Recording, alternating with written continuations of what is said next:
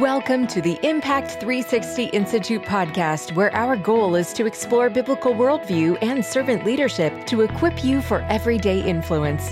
Here's your host, author, and director of cultural engagement, Jonathan Morrow.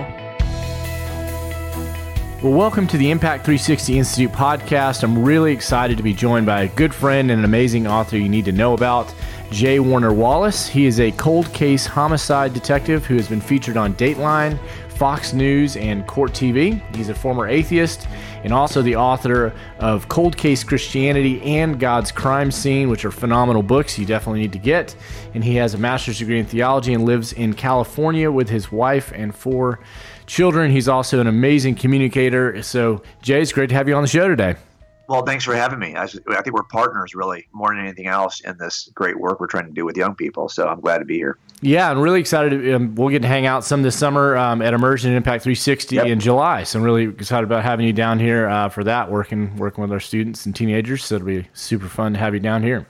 Well, you know what? I've wanted to do that for a long time, and I think we just have, have had a scheduling kind of a, a, deal. We haven't been able to put it together. So I'm just, yeah, I've been watching you from afar. Right? We we both are interested in, in, in this this project of helping young people kind of work through these critical issues and we know what happens i mean i was just reading your blog from about a week ago right where you wrote about you know will your teenagers graduate from their faith after high school that's really a good way to put it. That's I think why both of us are writing these kinds of books. We have that fear that that graduation moment, even as you're getting ready to commission a bunch of students there today, you know you're commissioning to something good. You know you've prepared them to be able to withstand the culture in many ways. And we do have this fear that the graduation day is more than a, celebration of graduating from high school. It might be the the open door that kind of leads students away from the church. And i think we're both concerned about that. Absolutely. You know that's that was really my heart in writing welcome to college because i wanted to see students own their faith. I know that's your heartbeat as well. And we're so excited to see our uh, gap year students launch uh, today here yeah. at impact 360 so that's oh, super oh, yeah, fun. awesome. and see yep. what's what's next for them. But i want to talk about you in this awesome new book forensic faith. So it's a, a cold case detective shows christians why they should and how they can defend the truth of Christianity. So, so talk to me about this new book. I, I know you've been writing several cold case Christianity and God's crime scene. So now tell me about uh, this new book and why you wanted to write Forensic Faith.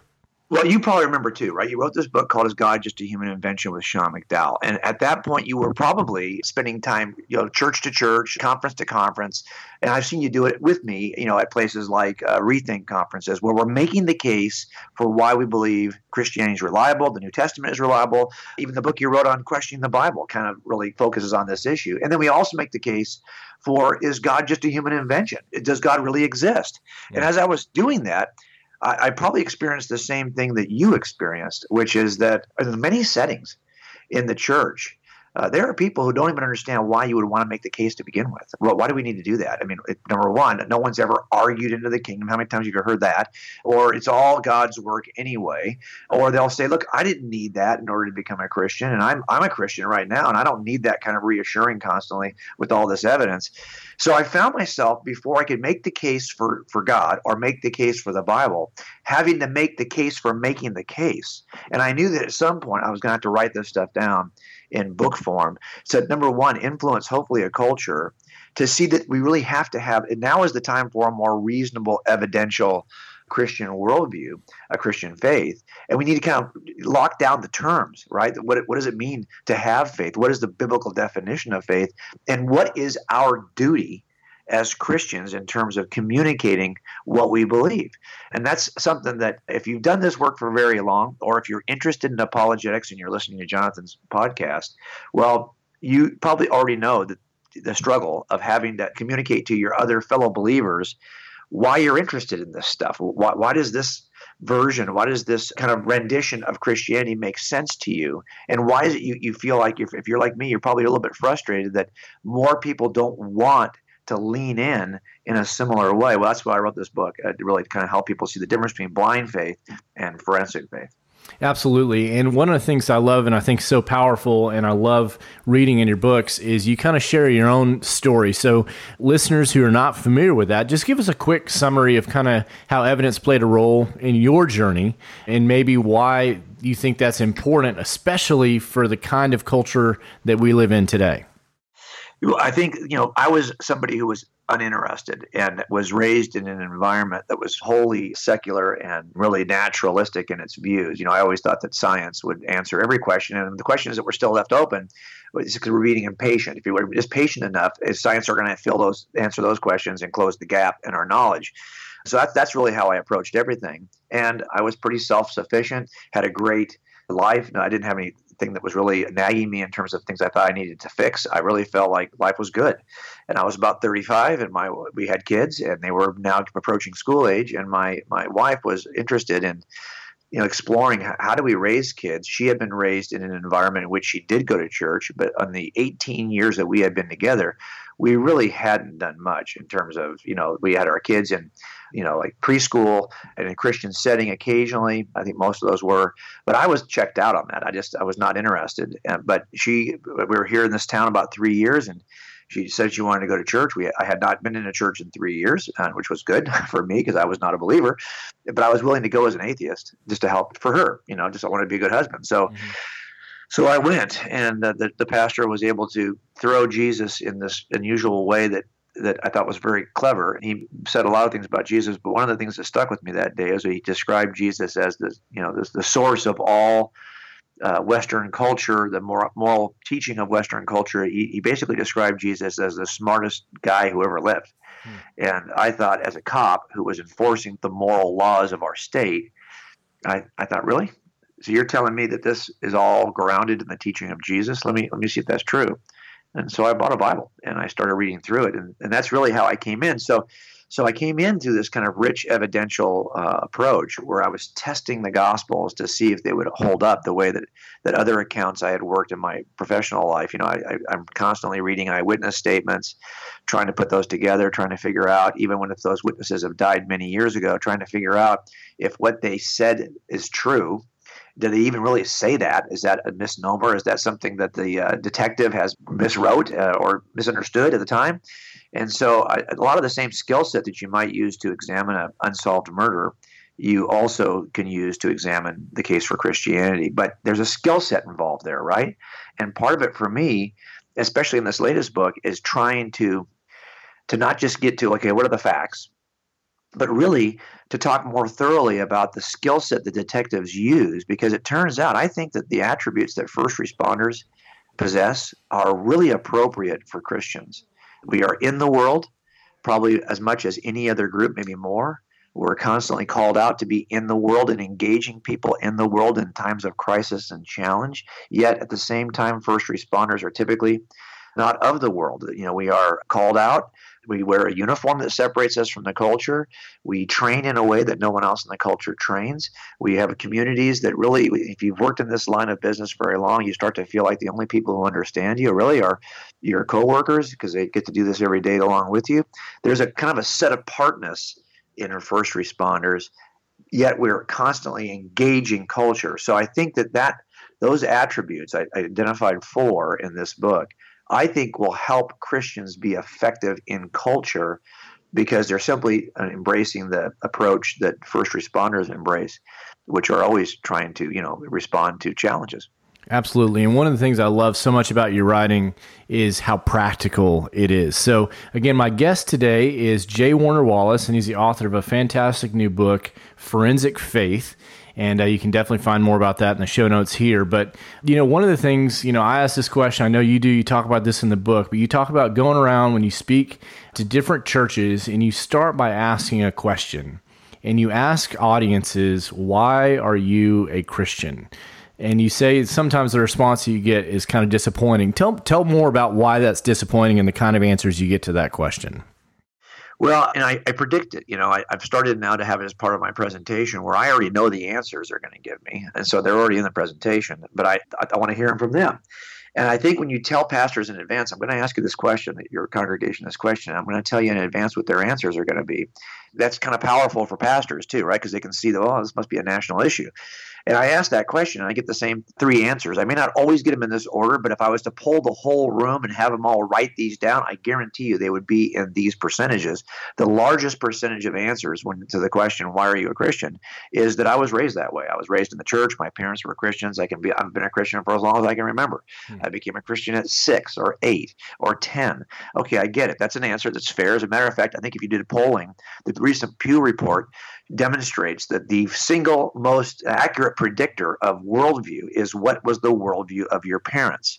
I mean, that is still the single most accurate influence uh, and predictor of, of worldview.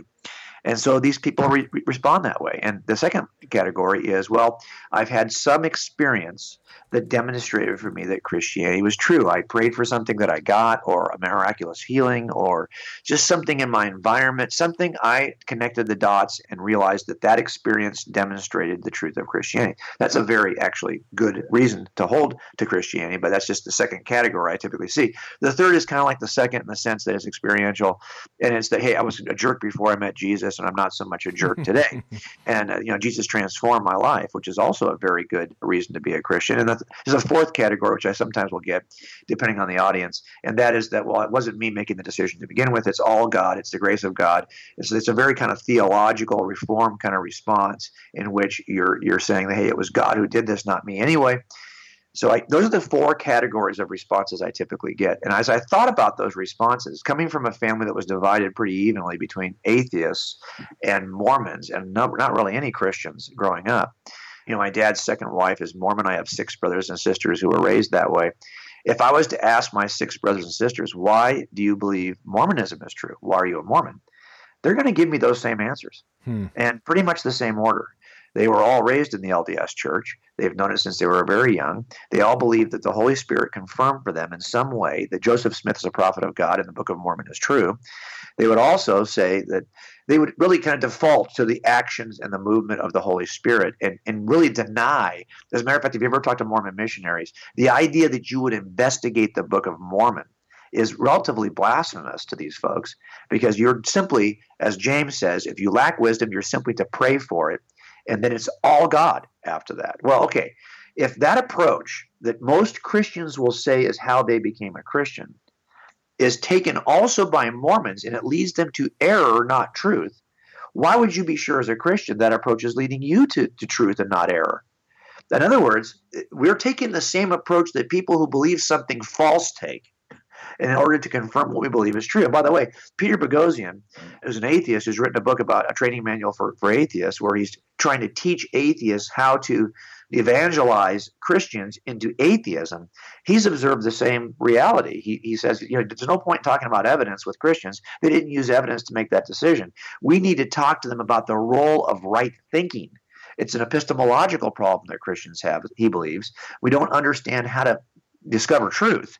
So he would suggest that atheists need to spend time with Christians teaching them how to discover truth. Of course, he's ignorant, I think, in many ways, of the strong case for Christianity because I would take the same approach with Christians that Peter Boghossian would take. I think he's absolutely right. We need to stop and help Christians think evidentially about their faith. And I think that honestly, whichever of us gets to this group of Christians first is going to have the biggest influence. If the atheist gets there first, and who's going to get there first is the question. I think we have a duty as Christian thinkers or as Christian writers to help Christians rethink the nature of faith so they're ready and they won't be fooled by the lie. Absolutely. And so, again, my guest today, I'm talking with J. Warner Wallace, author of the fantastic new book, Forensic Faith. You can learn all about his writing at coldcasechristianity.com. That's his blog and website and has all sorts of great information. You know, Jay's just so practical. Love love the way you, you talk about all these kind of things. And so, you know, as I, I completely agree, we get that answer and it's like, well, how do we tell the difference then? You know, if my Muslim friend or my Mormon friend says, Well, I just have experienced God, it's like, okay, well, I can't argue with your experience, and that may be very well true. But how do we know that, you know, what you believe is true? And and so to the Christian who's going, Well, look, you know, you just need to have faith, right? The New Testament talks about just having faith. Help us understand why maybe they're misunderstanding what they think it means to have faith. So what is biblical faith then? Yeah, and I think there's three ways we can kind of think about faith. And just think about it first as beliefs. When you hold beliefs, you hold them for probably one of three reasons. You may hold a belief that is actually an unreasonable belief. You hold to something that the evidence actually demonstrates is not true. And in the book, I kind of offer this idea that, hey, if you believe that you get warts from frogs or from toads, we know where warts come from. We know that toads do not cause warts. So we already get that. But at the same time, people still believe that, even though the evidence indicates that's not true. If you held that kind of belief, that would be an unreasonable belief. The second kind of belief is really a blind belief. It's you might hold to something that's true, but you don't even know what the evidence is that demonstrates its truth nature. You just happen to accidentally cling to it, and you're right. You're in the right spot, but you don't even know that you, why you're in the right spot. Mm-hmm. And so this is like, for example, my example in the book was that I believe that my dad, James David Wallace, is my dad although I've never had a paternity test, we didn't grow up together. He divorced my mom when I was three. There are some ways I suppose you could make a case that he's not my dad, but I believe he is my dad, even though I don't have the scientific evidence in front of me to demonstrate that reality. Now, I believe something that is true, even though I cannot win it in a court of law right now if I had to demonstrate it in front of a jury. There's the third kind of faith, though, and that's a forensic faith, a forensic belief. And that's a belief that is based on the best inference from evidence. Even though you cannot close the gap and answer every question you might like answered. This is true for all of my criminal trials. I've never had a criminal trial in which I didn't have an unanswered question. So you might argue that stepping over and trying to dispel your unanswered questions because you think you've got enough evidence anyway to believe something is true, you might call that a, a step of faith. But really, what it is, it's a step of, of trust given the best inference from the evidence you do have. But you might want to call that faith. And in fact, that is kind of the biblical definition. Yes, you're going to have questions. Yes, you're going to, especially about an event in the distant past that you cannot reenact, you cannot repeat this with science. You're going to have to trust best basis of the best evidence possible. But just be aware of the fact that every single worldview has unanswered questions. It's not as though you'll be the only one who is stepping out in an act of trust given the best inference you can make from the evidence. If you're an atheist right now listening to this, you're also doing that because there's lots of questions you have that you can't answer right now as science. How did the universe get here? Why is there an appearance of fine tuning in the universe? How did life originate in the universe? Why does it show the appearance of design? Why do we have consciousness, free agency? Where do we get objective moral truths from? These are questions that science has yet to answer. And there's a bunch of possibilities thrown against the wall. Guess what? None of them are sticking right now. But you still believe that worldview. So I guess you're actually acting with the step of trust, given you can't answer those questions. I actually think that the questions that we might need to answer to hold to a worldview successfully are much smaller. The number are much smaller and much less significant in the Christian worldview than in any other worldview. Yes, you'll have to move forward with some unanswered questions. And yes, I would call that an act of faith. But it's forensic faith, not unreasonable faith, not blind faith. It is a faith of stepping across this, this gap, given the best inference from evidence. Yeah, absolutely. I think that's completely accurate and helpful. You know, it's one of those things, you know, think about Christianity, you know, when I talk on the problem of evil and suffering. It's like at first everyone has a problem of evil, right? It's not just the Christians who have it. I think the Christians right. best answer it. Now, I've encountered evil in my life. I know you have. So are there some unsatisfying elements still that I'm still emotionally waiting on? Yeah, but Christianity best answers that because of the cross and so many other reasons but it, it's far outstrips the other rivals, you know. And so I think what you're talking about is it's it's it's the importance of putting Christianity back in the field of play, rationally speaking, where we can actually talk about it and actually get our hands dirty and interact with it, as opposed to putting it in this kind of this pristine pedestal over here. Oh, well, I just got to believe and don't think too hard. But that's not what we see Paul doing. That's not what we see Jesus doing. That's not what we see Peter doing. So that's why I love what you're doing in forensic faith because I think it's it's putting Christianity back in the realm of discussion. And so super practical. Love what you do in forensic faith. One of the things I really appreciate too, maybe you can share a little bit about, is you talk about kind of some communication strategies and some guidelines, some tips to help Christians begin to talk about their faith, maybe in this in these ways in this culture. Maybe you can share a few a few insights for us there. Yeah, some of these are really foundational before you even begin, and so they can be a bit I think off-putting or counterintuitive. So I mentioned this in the book as in the section. We, we basically took four steps here that first responders understand that I think that Christians could embrace. Number one is knowing what your duty is. Do you understand what your duty is as a Christian casemaker? If you don't understand your duty, you're not going to die for it. You're not going to go out and say, I'm so sold out to my mm-hmm. duty as a first responder that I'm willing to take a bullet. Well, you know what? You have to be that sold out. I have a daughter who just graduated from the Marine Corps boot camp. You know, when you go into that situation, they always say every Marine is a rifleman. What does that mean? It means that guess what? If you're wearing that uniform, that we're probably going to put you on the front line. This is what you signed up for. If you're not committed to that duty, don't join. And I get that. So it's about duty. It's about do we know how to train? Active training. And you're constantly training, by the way, for things you hope you'll never have to do. And as a matter of fact, you're mm-hmm. training for things that many of us won't ever do. So you're training for all these worst case scenarios, and you may work an entire career and never encounter a worst case scenario, but you train anyway. Uh, third thing is you learn how to investigate. How do I mm-hmm. discover truth about crimes, about suspects? And then fourth thing is how do I communicate those truths? So in that mm-hmm. section on communication you're talking about, the very first thing I talk about is jury selection because people will say all the time, well, how do you win a case? It's kind of like, well, how do we successfully navigate a conversation in which we're making the case for Christianity? Well, we don't win criminal trials in opening statements, and we don't win criminal trials in the evidence show in which we're the you know the body of the, of the trial. We don't win our cases in closing arguments. We win our cases, sad to say, in jury selection. We win it in jury selection. And that's because if you don't put the right people in that box, it's not going to work out for you. If you put people who are so biased against you or so inclined against your message or so inclined against you as a person, you are not going to win. So jury selection ends up being the first thing I would tell anyone when it comes to communicating the, the, truth of Christianity. And I always say that the entire world is, in jury trials is divided into two halves: people who are kind of inclined to agree with the prosecution before they even start, and people who are inclined to agree, agree with the defense before they ever start. Either they're people who have a mm. great experience with law enforcement, or people who have a negative experience with law enforcement. So they're in one of these two camps, and those two groups are divided in half. Also, so from one to four, what you have is some people, number one, who are so inclined toward the prosecution that if we just show up, they're going to find this guy guilty. Number two are people who are inclined toward the prosecution, but they're fair. They'll do the right thing.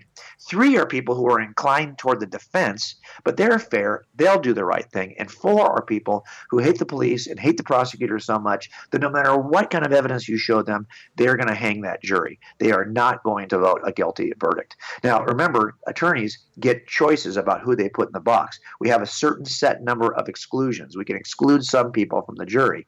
No defense attorney wants a guy from group one or a gal from group one because they're going to find his defendant guilty. And no prosecutor wants someone from group four because they're not going to work either. So it turns out what we're doing is trying to find people in groups two and three because those are the people we're going to impanel on a jury. Of course, prosecutors want more twos, defense attorneys want more threes, but nobody wants the one and fours. Well, it turns out when you're making the case for Christianity, the entire world is divided into two groups in a similar way believers and non-believers. Those two groups are divided one to four. One are believers that are so committed to this, you could get the body of Jesus and drag it around town. They would still say, I don't care. I don't care if you got evidence against this, that it's actually compelling evidence. I don't care. I'm in. It works for me. I love this. I was raised this way. I'm in. Two are Christians who are Christians, but they're having their set of questions and doubts. Three are skeptics who are having their sets of questions and doubts. Two and threes are open. And four are people who are so anti theist that when I'm in a like I remember one time I was at University of Alabama doing a large presentation in front of the entire student body, and I got people in the back from the atheist group who are live tweeting profanity at me because they so hate the message mm. that they're group four, they're anti-theists. Now, who am I trying to reach? Well, I just know this. I call it the three quarter principle. When I'm communicating the gospel, groups one to three are paying attention, but group four is not. I can say all. I don't care how I say it, how I pitch it. Group four is right. so inclined. Their heart is so hard. They're not hearing the message. I'm asking people in this book before you begin to communicate, take some time to assess your jury and figure out where they fall in the spectrum. You might think that at ones, these are the guys who say, I don't need the evidence. I'm already in. I, you know, I don't really care about the evidence. So I don't really need to learn it. Really? Well, I guarantee you, you've got a young person in your life who's in group 2 mm-hmm uh, either your son, your grandson, your niece, your nephew, somebody who's still calling themselves a Christian, but are kind of straddling the fence right now with some open questions. If for no other reason, if you're in group one, you need to learn the case because you need to be able to make it to group twos. And of course, we're trying to reach group twos and threes because they're open. They want to know what's the evidence for this? Why is this true? But what do we do with group fours? Well, my dad is in group four, and I was in group four for a number of years. Hmm. And the only strategy I have for group four is I'm still going to communicate this, but I don't expect them to, oh, I'm in. No, I'm going to pray and I'm going to model for group four. I'm going to pray constantly and I'm going to model the, the love of Christ to group fours because at some point I know God may flip that switch and they will move from group four to group three. And once they move from group four to group three, I can reach them. As a matter of fact, every conversation we've had over the last five years, they will recall. And now that won't be a wasted work. But I first identify where the person I'm trying to speak to is on that spectrum. Mm. And then I know what my approach is going to be. And you'll save a lot of time in trying to be clever in terms of how you present this by simply picking the right jury. By the way, if you pick the right jury, it is all downhill. It's all fun, and it's all. when I, when I know I have the right jury in the box, that's a fun six weeks in trial hmm. because I really know this jury just needs me to demonstrate why this is true. I don't have to win each one of them individually because they already like us, you know? Mm-hmm. And that's what, and by the way, the other side wants the same thing. So I think first we need to do is, is it's a long answer to a short question, but we need to pick a right jury. Yeah. So knowing our audience is huge. I love the kind of the framework you lay out there, the just kind of the survey of the kinds of people we're going to interact with and so answering that question is like, where is this person at? That's going to determine kind of how you go about it. But if you've not thought through why you believe what you believe, or the case for Christianity, or those kinds of things, then you're not going to be ready, whichever audience you're presented That's with. That's right. And you know, First Peter three fifteen tells us to always be ready to give an answer for the hope that we have, yet do it with gentleness and respect. That's one of the things I really appreciate about you is is you always make this case powerfully, but with gentleness and respect. And both of those have to go together now more than ever in our age where, where we don't know which audience sometimes we're interacting with, uh, if it's a general public audience. But if we do, then we're all the more equipped. And in your book, Forensic Faith, is just an outstanding guide for Christians to kind of learn how to make the case for Christianity tactically, how to go about it, how to engage people who believe differently. So there's so much good stuff in here. I mean, we could spend a few hours on, but maybe one thing just to kind of leave our audience with something really helpful is, you know, there's always this objection. One of the most common ones, you deal with some common objections at the end of your book, Forensic Faith. And one's, well, look, Christians are just hypocrites, right?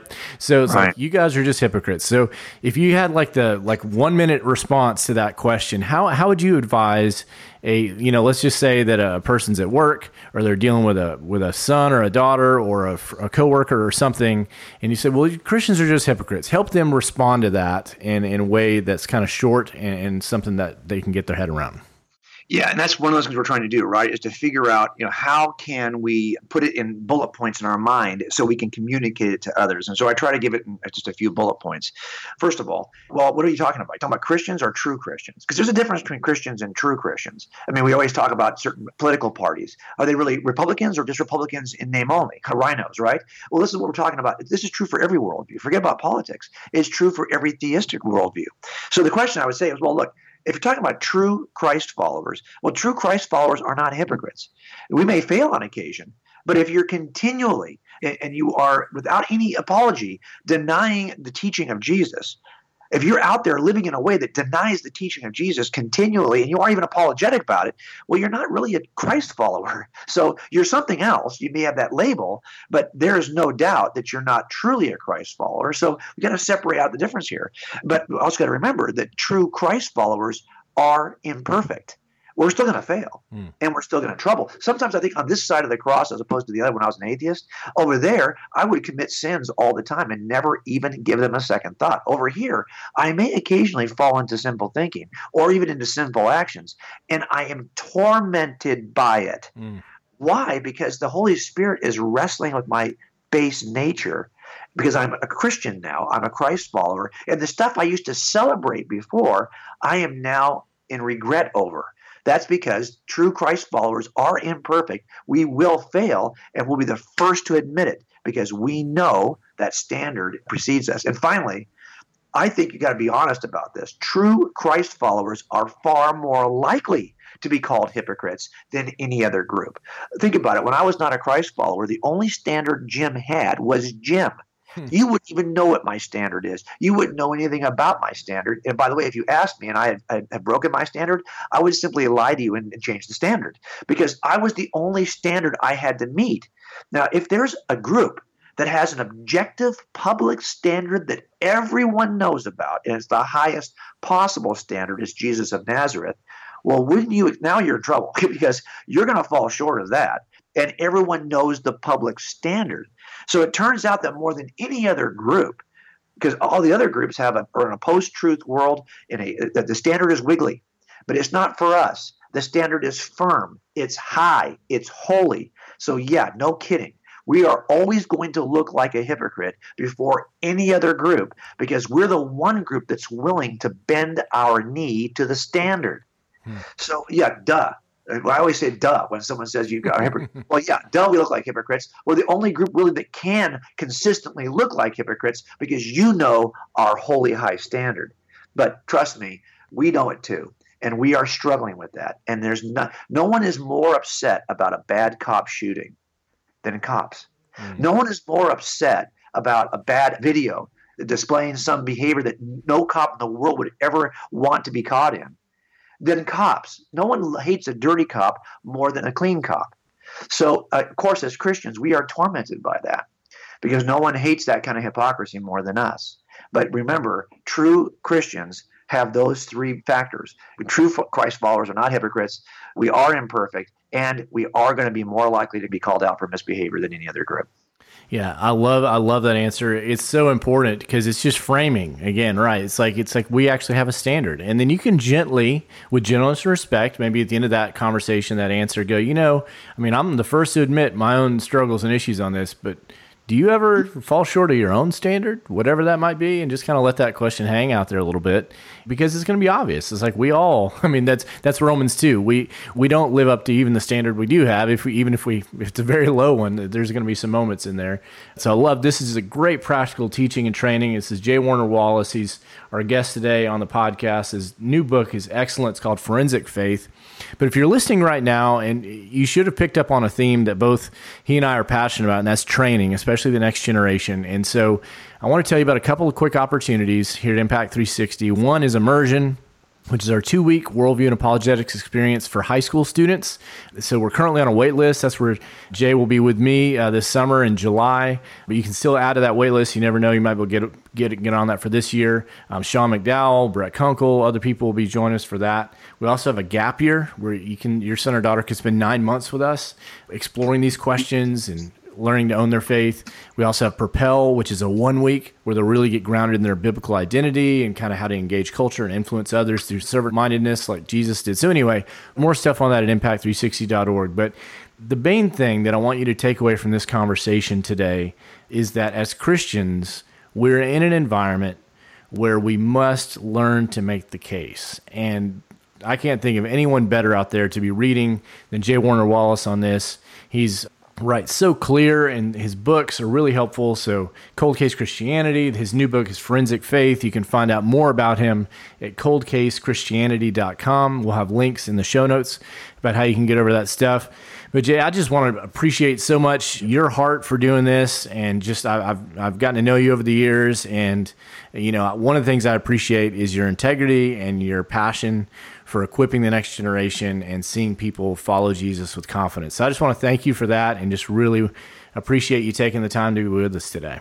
Well, you know, Jonathan, we're, we're united in this mission in many ways. We're, we're on the same teams with the same people. Your new release of Welcome to College, John Stonestreet, right, writes the foreword and and he also wrote the foreword to my book. And so we all get it that this is an important mission. I'll be talking about your book in a blog and on, in our btv show but i can tell you that this is really something that all of us we can't just look to people who are out there writing books and say well that's their job. Thank god for those people. I, I want you to do that. I want you to thank god for all of us. We want to thank god for each other. But I think it's a duty for all of us in the church. It, now is the time to address and help the most important generation that is in the church today. And unfortunately, it's not my generation of 56 year old guys. It's the young people who are in high school and college right now. That is the future of the Christian church in America. And so, yeah, I'm just glad to be part of this partnership with you. And I can't commend more. Uh, to people your work and what you're doing there this this I wish we had actually 10 times the space to get more students involved. And I know that someday that's going to happen, Jonathan. And then we'll be talking back, looking back at this time and saying, remember when we only had that small number of students? And look what's happened since then. So that's my prayer uh, that going forward, that this will grow and take over uh, as a movement. Well, thanks so much. And again, the book is Forensic Faith. You can learn more about it at our website, impact360.org. And this week, our prayer for you is to have all the influence that God is calling you to have. So be courageous learn to make the case for Christianity, and we'll see you next time. For more information about our on campus worldview and leadership experiences for students and our accessible online courses like Explore Truth and Explore the Resurrection, visit Impact360.org. Impact 360 Institute. Know, be, live.